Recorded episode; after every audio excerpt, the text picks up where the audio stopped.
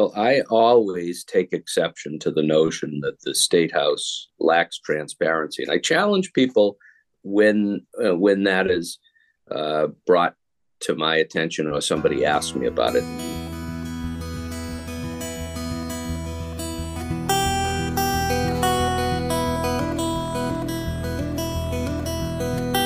Steve Sherlock here for Franklin Matters, Franklin Public Radio, anywhere on the internet, WFPR.fm, and in the local FM area dial at 102.9 for the Franklin Mass Arena.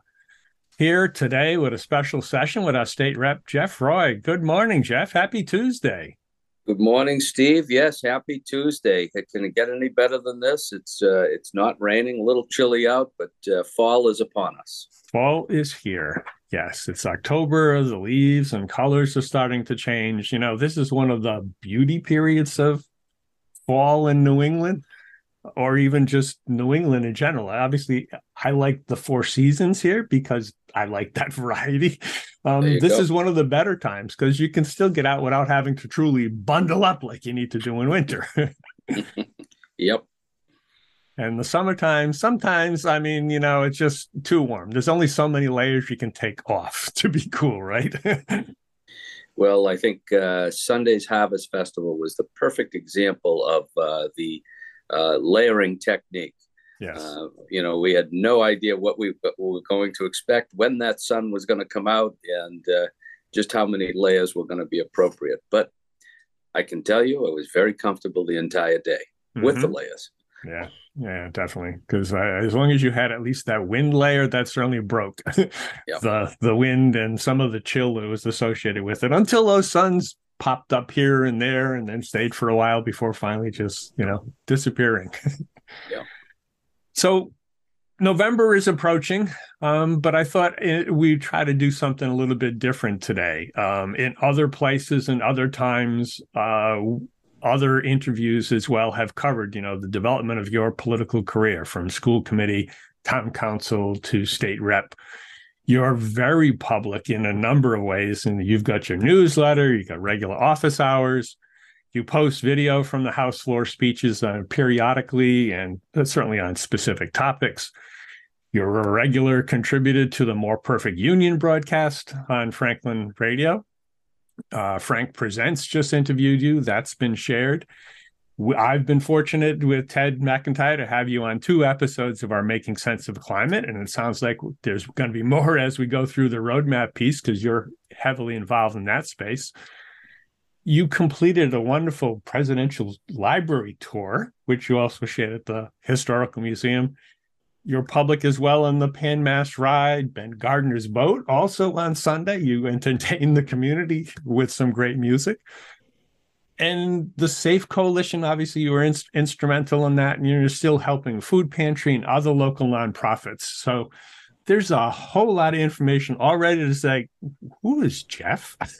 What is he doing? So in my observation, I come up with kind of two things that I think stick to you, and I want you to explore on these a little bit. So clearly, I think you're a lifelong learner, and you're looking for meaningful challenges.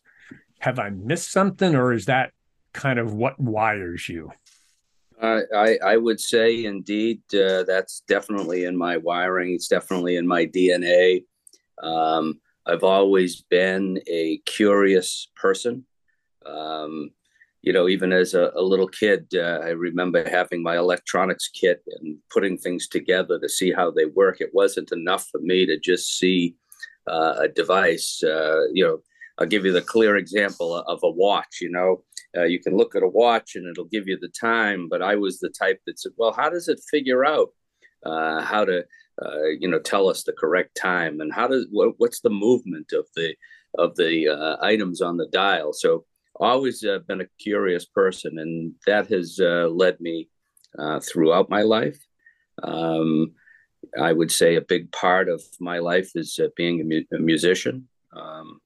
Started playing an instrument as a second grader, and I continue to play music. Here I am over 50 years later, still doing music. That's an important piece of my life. It's a grounding piece, but it's also something that helps me tap into the right side of my brain and, you know, the creativity aspect. And creativity, I think, is important for the work that we do in the legislature. And in terms of looking for meaningful challenges, let me talk a little bit about my State House experiences, because I think that'll encapsulate the search for challenges. So, you know, my first two terms, I was just, you know, trying to get a handle on, you know, how the House works and how state government processes and, you know, how the budget works. And I did a lot of watching and learning, trying to identify leaders in the building and spending time with them to learn most effective ways to lead. So my third term comes along and I'm appointed as the vice chair of healthcare financing, and healthcare financing dealing with insurance coverage for hospitals and doctors and patients, and sorting through all that is probably one of the most complex areas of government. And about 60% of the state budget is devoted towards health and human services. So very large area and very complex area. So I started out as the vice chair, and about a year into my term, the chair had passed away suddenly. And that thrust me into the role as chair of that committee. And I had a meeting with the speaker, and he said, we need to roll out a major piece of healthcare legislation. You know, the chair had started it, but you need to finish it. And, you know, are you up to the task, or should I bring somebody in to do it? And I said, how much time do I have? He said, well, I need it done by June. And here it was, February. I said, all right, I will dive right in, and actually did a crash course on healthcare finance, met with folks all over the industry, and actually drafted a 185-page bill that was presented on the House floor in June of 2018 and passed overwhelmingly. And so that was my first foray into a complex delivery of an omnibus healthcare bill. And, you know, it was an incredible learning experience. It was an incredible challenge, but I think I rose to that challenge and was, you know, very delighted with that work. I know the speaker was very delighted. And so the next term, my fourth term, comes along, and I think as a reward, or at least I thought as a reward, he gave me an easier committee, which was the Joint Committee on Higher Education.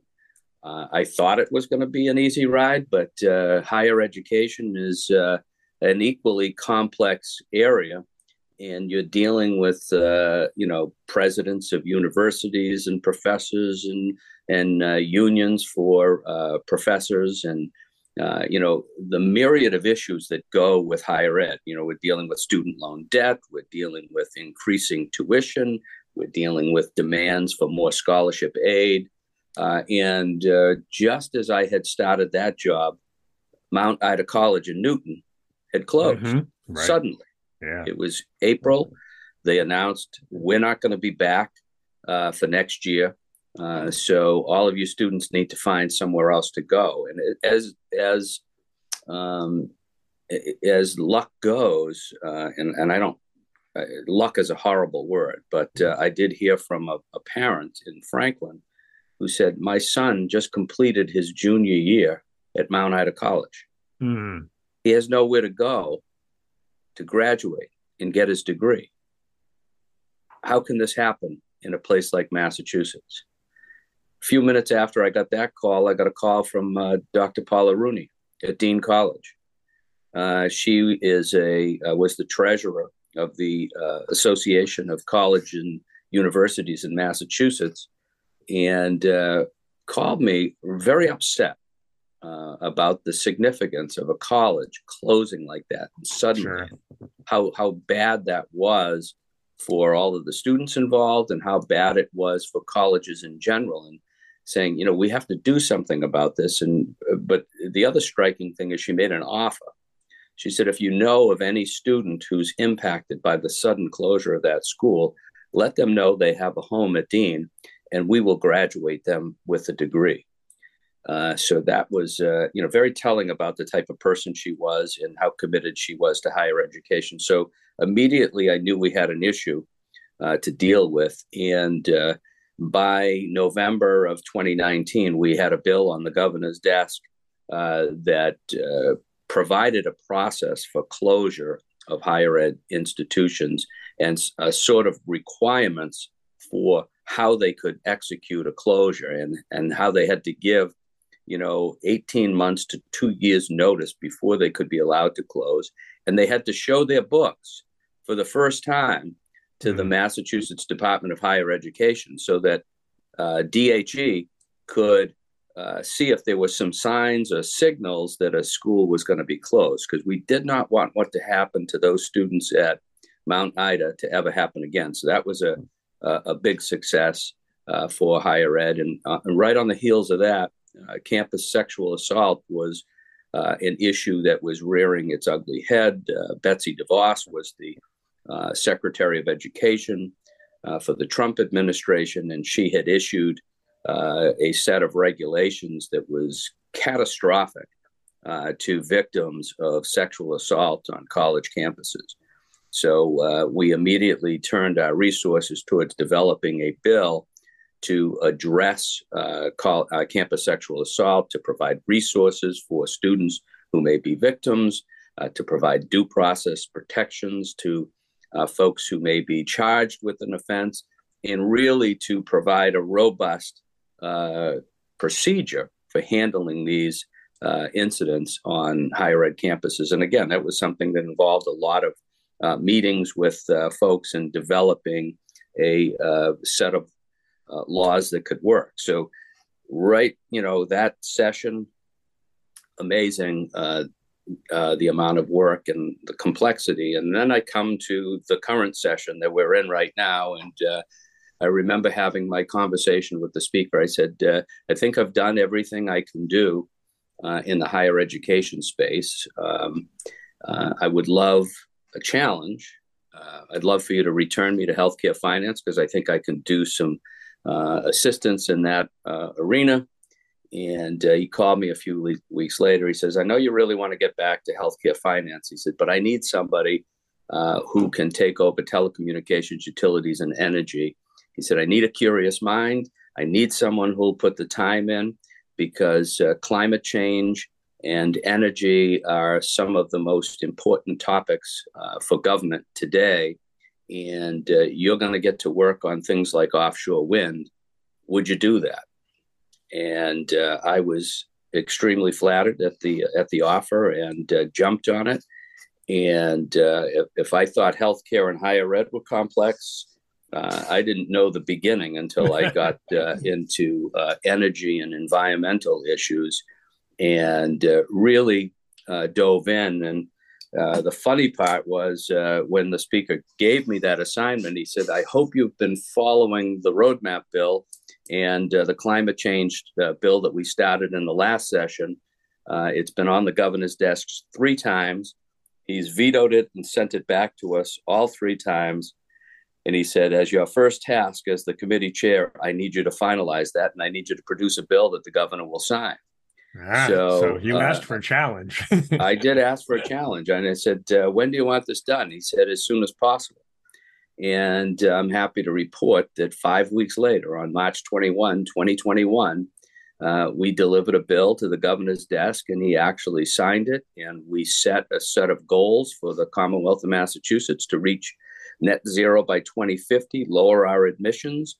And on the heels of that, it was, okay, now that we have the goals set, what are the tools we're going to put in place to enable us to achieve those goals? And that began a course of education and learning about offshore wind's potential, solar energy as a potential.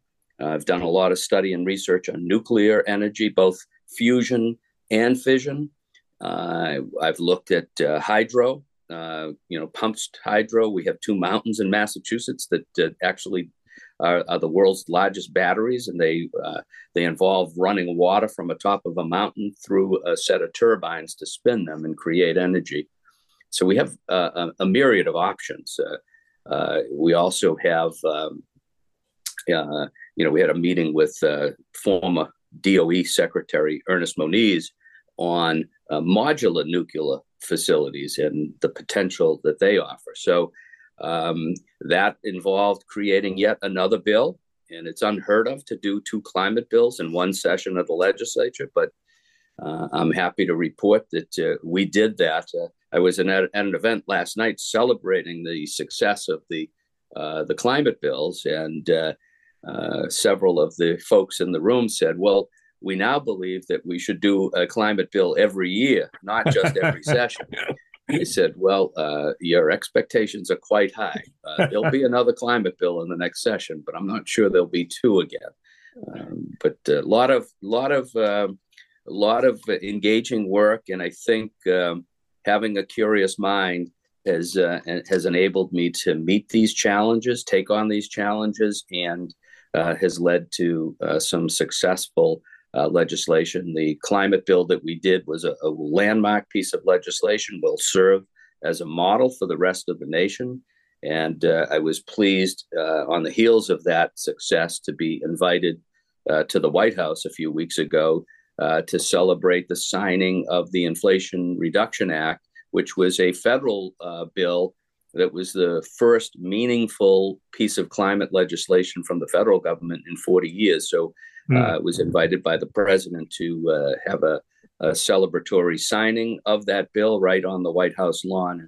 That was indeed a thrill, and just an amazing confluence of both federal and state legislation that are geared to stemming the effects of climate change, which are real and which we've received a number of warnings. And we're going to get it right, and we're going to preserve this future for our younger people who have an expectation and a right to good, clean air, good, clean water, and a sustainable environment for them to live, work, and play.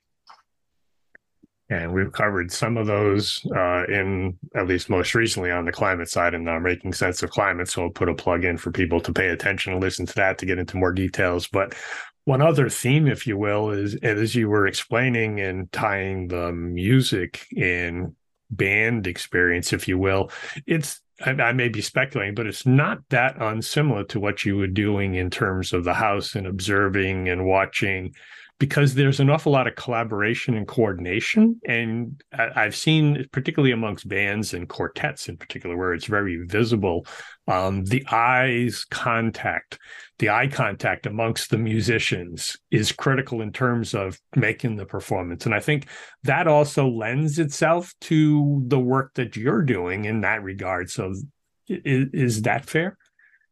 Well, I sometimes say when I'm talking to folks about how government works, I often say I view government as a big orchestra. And if you look at musicians in a band or an orchestra, you take one of those instruments alone and you listen to it. Sounds okay, not the best. But, I'll use my analogy. I started off as a cello player. Mm-hmm.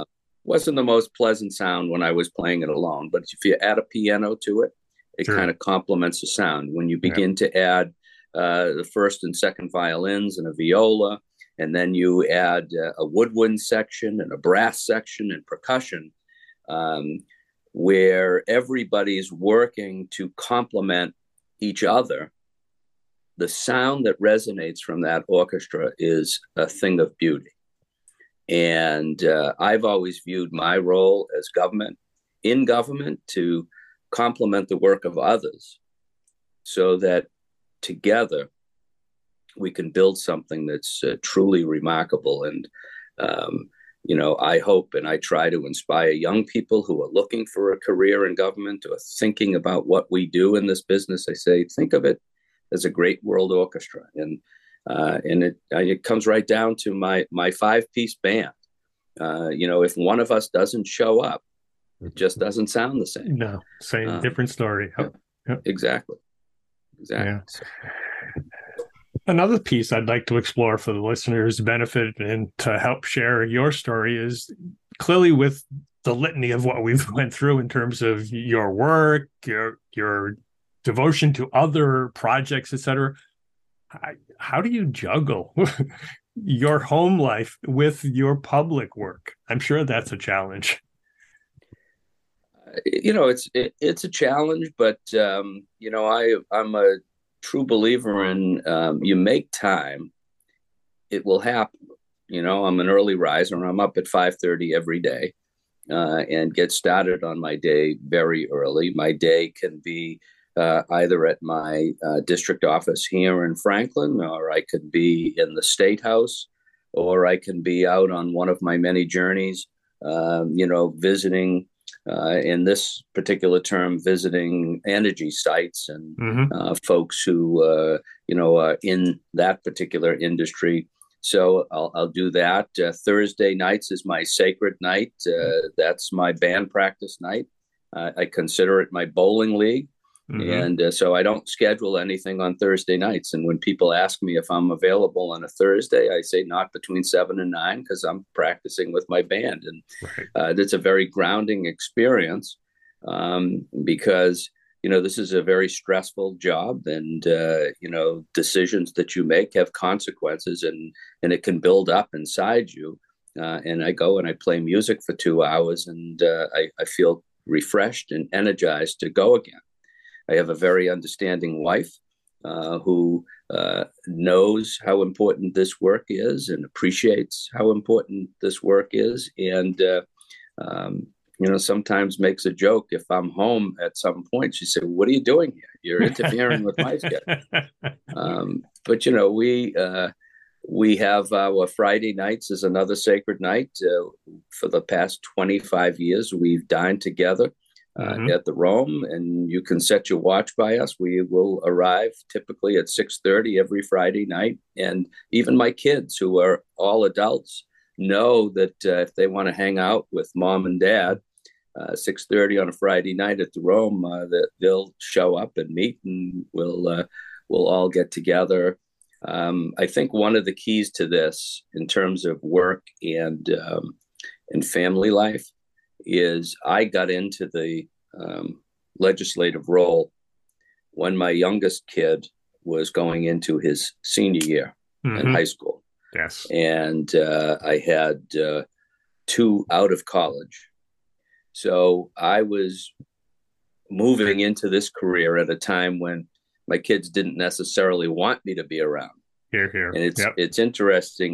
Jim Valley, who was my predecessor, left the legislative branch when his oldest child was entering kindergarten. So he left during the time when his kids needed him around, and I came in at the time when my kids didn't want me around. That was a nice coincidence of events. Right. And it's, as long as you remain focused, this is a job that you can do, and you can juggle it. It's complex sometimes. I'm not going to say it's, easy every day, but we muddle through. We make it happen. I consider this job to be the greatest honor of my life, that people entrust me with making decisions on behalf of 44,000 people. And I'm honored that the speaker has entrusted me with a leadership role that helps me develop and pass important policy work that, affects the life of people throughout the Commonwealth of Massachusetts. And it's going to have an impact on their life going to 2050 and after. So I take this job very seriously. I study hard. I'm heavily devoted to this work and certainly appreciate the ability to be able to do it. And hopefully people believe I do it well. And If they do believe that, I think they'll vote for me. And if they do not believe it, they'll vote for someone else. Mm-hmm. And in terms of assuming success, I know you've got certainly some other things that you want to get back to and continue the work on in climate and whatever else other challenges are given to you on the State House. But one of the other topics I'd like to get your insights on is, and I think from your work that I've observed, at least through the local Franklin connections, particularly on school committee, town council, et cetera, you've always attempted to be, and in many cases, delivered on, you know, true transparency in terms of being open. This is what's happening. This is what we're doing. This is the information in advance. There's still those, and I think there's a case for it, where the State House, to a certain extent, is not quite as transparent as it needs to be. And I'm sure there's some efforts underway, some of which we may be aware of, some of which may not. So to whatever extent you can share on that front, and then your own, you know, kind of drive in towards that arena. Well, I always take exception to the notion that the State House lacks transparency. And I challenge people when that is brought to my attention or somebody asks me about it. And let me just give you a few examples. The State House has one of the best, or the legislature has one of the best award-winning websites in the nation. And people can go onto that website and they can see the text of every single bill. They can see where that bill is in the process. They can see the journals of what takes place every day in the State House. They can see the roll call votes that are taken, who voted, how they voted. They can watch committee hearings. They can participate in committee hearings.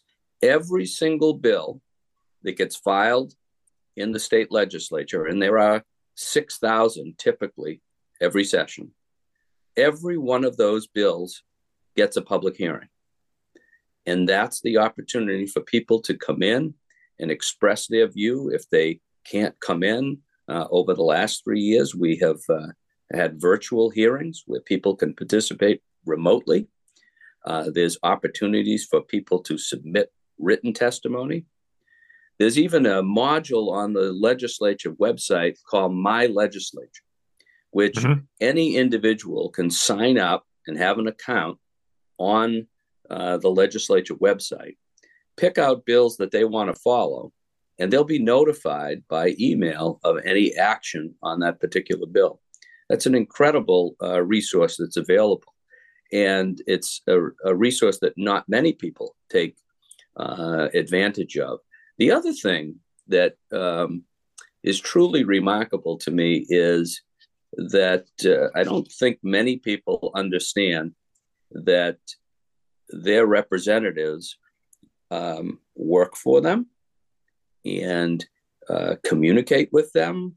In my case, they can communicate with me by email, telephone, in-person meetings, office hours. My website has a way to get in touch with me. I invite people to engage with me on certain topics.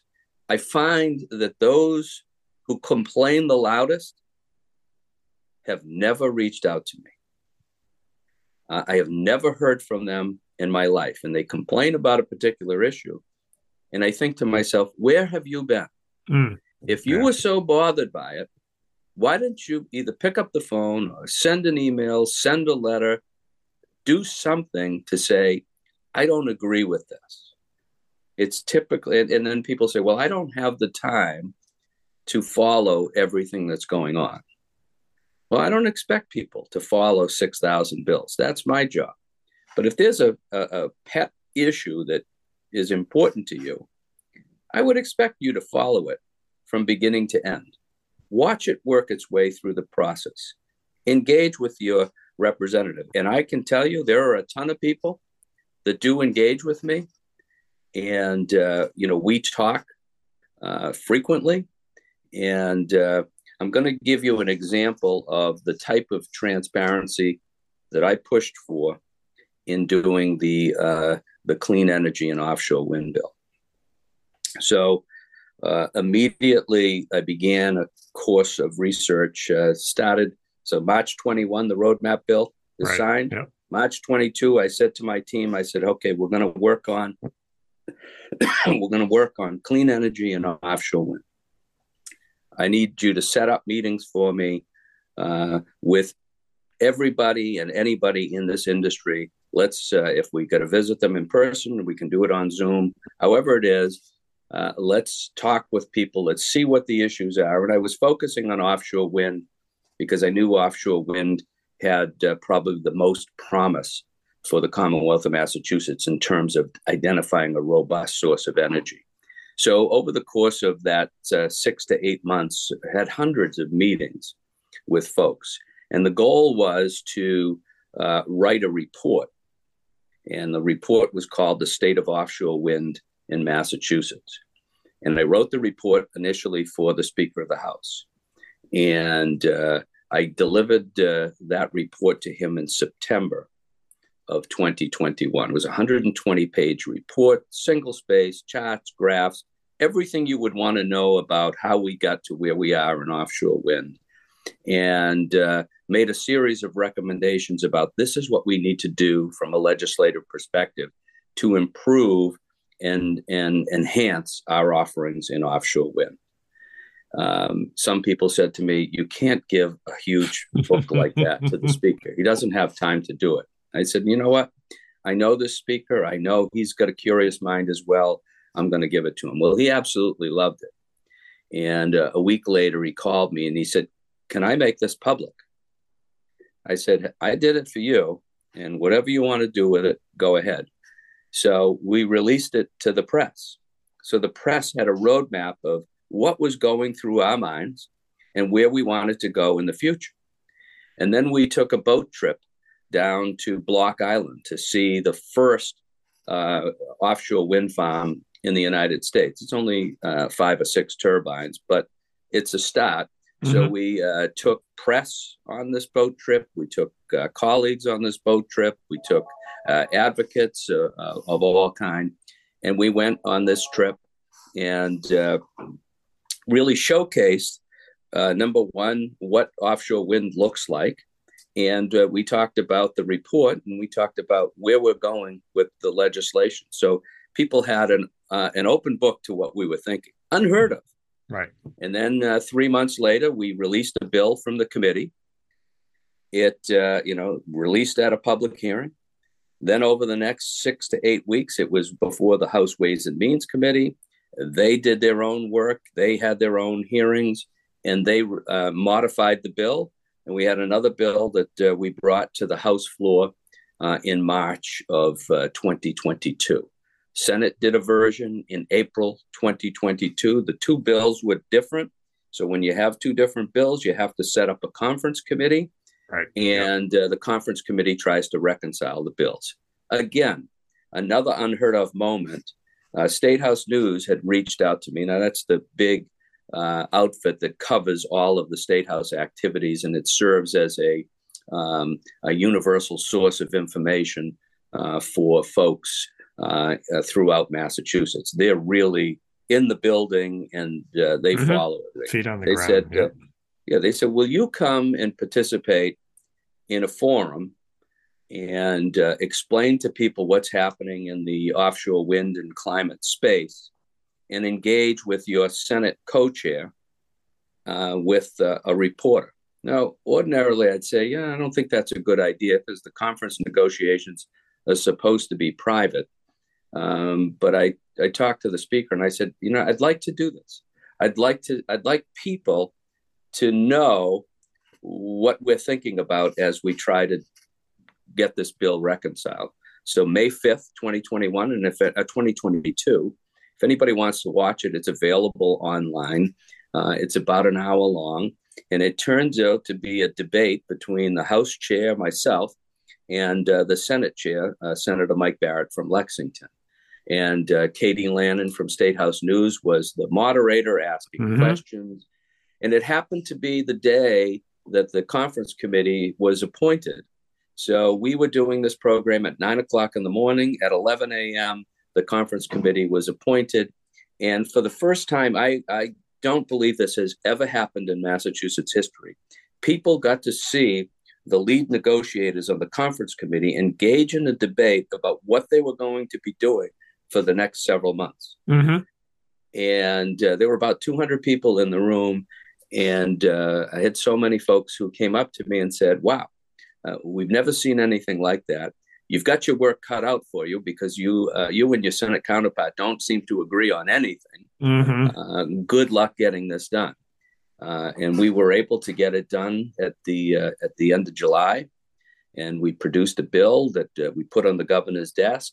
He sent it back with us because he didn't agree with it. And we finally sent it back to him, looked at his amendments, adopted some, rejected some. And on July 31, we sent it back to the governor. And I invite people, and I did put this particular speech on my website. On July 31st, I took the floor of the House, and it was really an appeal to the governor about why we did what we did with the bill, what compromise really meant. I explained to the governor, I said, I'm not happy with everything that's in this bill. The speaker's not happy. The Senate president's not happy. My Senate co-chair's not happy. Indeed, I look around this chamber and there are 160 of us in this room, and I can guarantee you that each of you has a better view of what we could have done. But this was a result of debate, deliberation, and compromise. And this is what we have. And we're asking you, Governor, to also compromise. And I read from his book. In one of the pages, he covered what compromise was. And I read that. And I said, follow what you have written in your book and compromise. And, thankfully, we got him to sign the bill. And Massachusetts is restoring itself as a leader in climate change legislation. Once again, a spot that we have occupied for so long. And other states look to us to see what we do. And I think this is a pivotal moment in the climate change arena.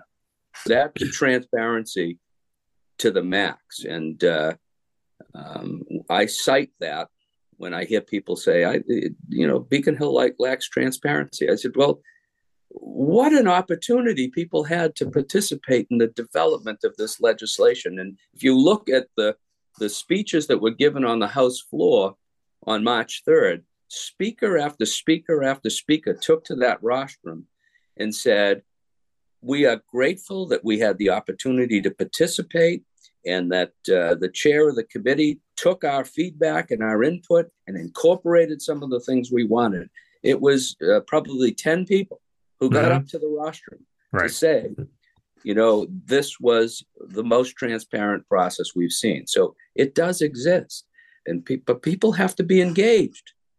You can't sit back and expect to be spoon-fed everything, because we could spend every hour of every day trying to give information to people, and it would never be enough.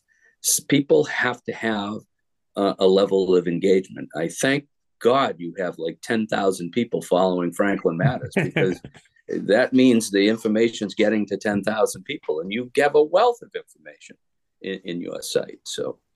Now, I'll get off my soapbox. I challenge anybody to say that Beacon Hill lacks transparency. No, well, thank you for the plug. I don't quite have 10,000. I certainly do reach 10 and even 20,000 with significant and timely posts, particularly around election results, because thanks to the clerk, I tend to post it just a little bit before she does on the town page. So, yeah, a lot of people do come and read and follow, and I appreciate that. As well, I think it also highlights a couple of things. So obviously offline a little bit, I want to spend more time with you or somebody on the staff to understand. I do have an account on masslegislature.gov. I found it useful in many cases, particularly to share, to quote, Commonwealth Magazine will report on a particular discussion, mention legislation filed. Sometimes they include the link, sometimes they don't. And sometimes I'm able to find the link to the specific legislation. Sometimes I can't. Some of it's due to the process, and I know, and you know more of the details, where sometimes if the legislation moves from committee to floor and then goes back, sometimes the number changes. Sometimes it doesn't. So sometimes you can track through, sometimes you can't. That's an opportunity, obviously, but there, at least it's there. So it's transparent. Sometimes it's just hard to connect the dots. But understanding that and then potentially even sharing that, because that I think is an untapped resource, to your point as well, that people can indeed follow a particular bill or particular legislation or particular legislator in terms of what are you doing? Because I think it has your activities in terms of your meetings, particularly if you're leading as you are in the TUA, technology, utilities, and energy. Yeah. I always struggle through that. I don't know why, but I think because it said TUA, but I keep saying A and it's not, and I'm probably mispronouncing the acronym as well. Talk about another really significant piece of legislation that took me 7 years to get accomplished and get to the governor's desk. And, you know, some have referred to it as a legacy piece. They said, you can leave the legislature now because you've done an incredible bill in the Genocide Education Act. The genocide also, education. I think, is a bill that evolved along the way to a certain extent, because you did have pieces of it. It's not that it just got filed, but it evolved to get to the final form. It evolved because of research and study. So we originally in 2014 filed the bill, and the bill was to incorporate genocide education concepts into the curriculum frameworks. Massachusetts, the Department of Elementary and Secondary Education issues these curriculum frameworks for schools to use in determining what curriculum they're going to offer. Local communities can dictate what they're going to do for their own curriculum. There are certain things they have to include, particularly if it's an MCAS tested subject. Right. But for all intents and purposes, local communities pick their own curriculum. So, you know, the curriculum frameworks are advisory and school districts can pick from them. But we thought it was a lapse not to include genocide education in the curriculum framework. So initially, that's what our legislation was. We filed it. We were successful. It was incorporated into the curriculum frameworks, which were issued in 2018. So we thought, hey, this is great. School districts are going to adopt this and it's going to be taught everywhere. And we saw a rise in the number of anti-Semitic incidents that were occurring after 2018. And, you know, it was alarming to see the rise in those events, including here in Massachusetts. They were across the nation. I think folks certainly remember the rally in Charlottesville, Virginia, where some anti-Semitic slogans were being chanted by the marchers there. But we also saw that, you know, studies were showing that students' knowledge of the Holocaust was fading as Holocaust survivors were dying off, and there aren't as many left today, that rich source of information was going. So in combination with the lack of knowledge of genocides and Holocaust and the rise in anti-Semitic events, we said we have to do more than just put it in the curriculum frameworks. We have to mandate that school districts teach the topic of genocide, because it's a practice that we all agree that murdering people for their ethnicity or their beliefs is wrong. I don't think I could find anyone on this planet who would disagree with me as a moral concept that murdering people for what they believe is wrong.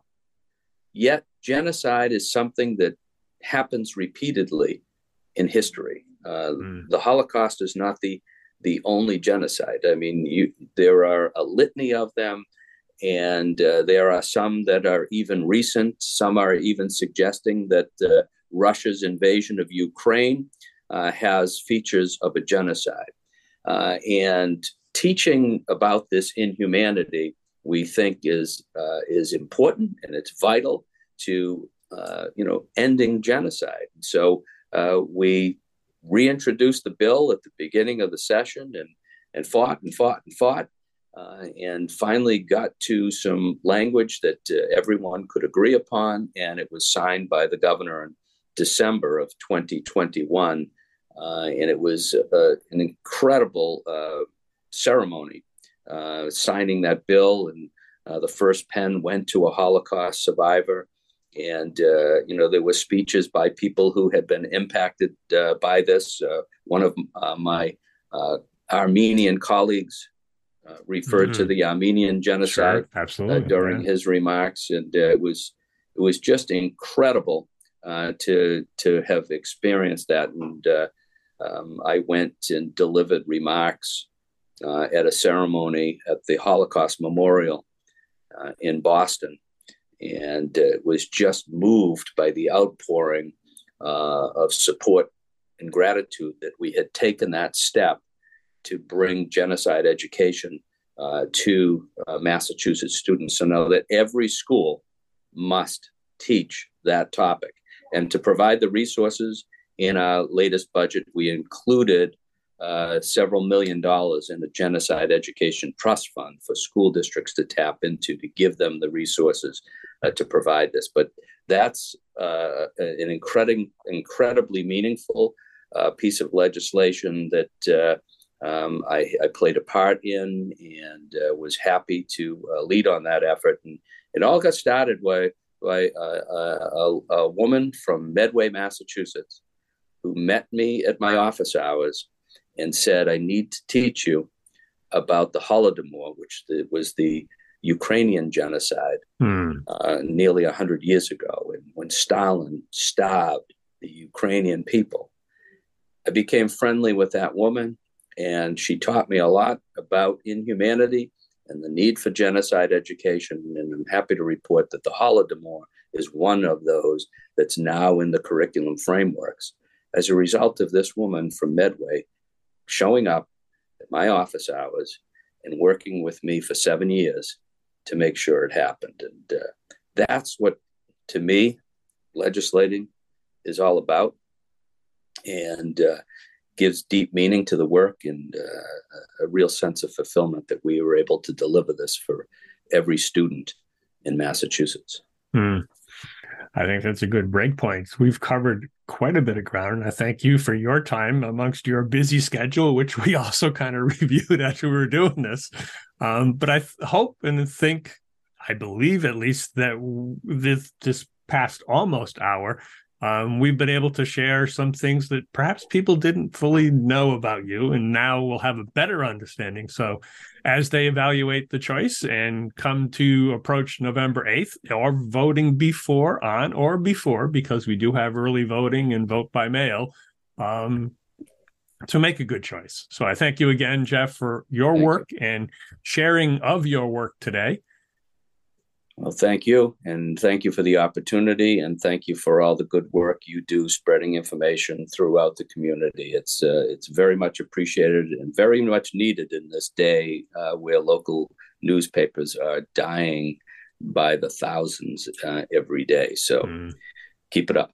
No, thank you. That's one of the reasons why we're bringing Franklin Matters into Franklin Cable and Radio, so that it truly is the community service that cable and radio are also providing, and we'll be able to watch, listen, and read all of Franklin in one place. So I think that's also a coincidence of stars we were talking about before. It's lining up nicely, and hopefully we'll continue that way. Excellent. And for a quick reminder for the folks listening, we do this because Franklin matters. We are now producing this in collaboration with Franklin TV and Franklin Public Radio. This podcast is my public service effort for Franklin, but we can't do it alone. We can always use your help. How can you help? If you can use the information that you find here, please tell your friends and neighbors. If you don't like something here, please let me know. Through this feedback loop, we can continue to make improvements. And I thank you for listening. For additional information, please visit franklinmatters.org.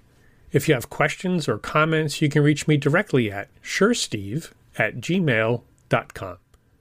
The music for the intro and exit was provided by Michael Clark and the group East of Shirley. The piece is titled Ernesto Manana, copyright Michael Clark and Tin Type Tunes in 2008, and used with their permission. I hope you enjoy.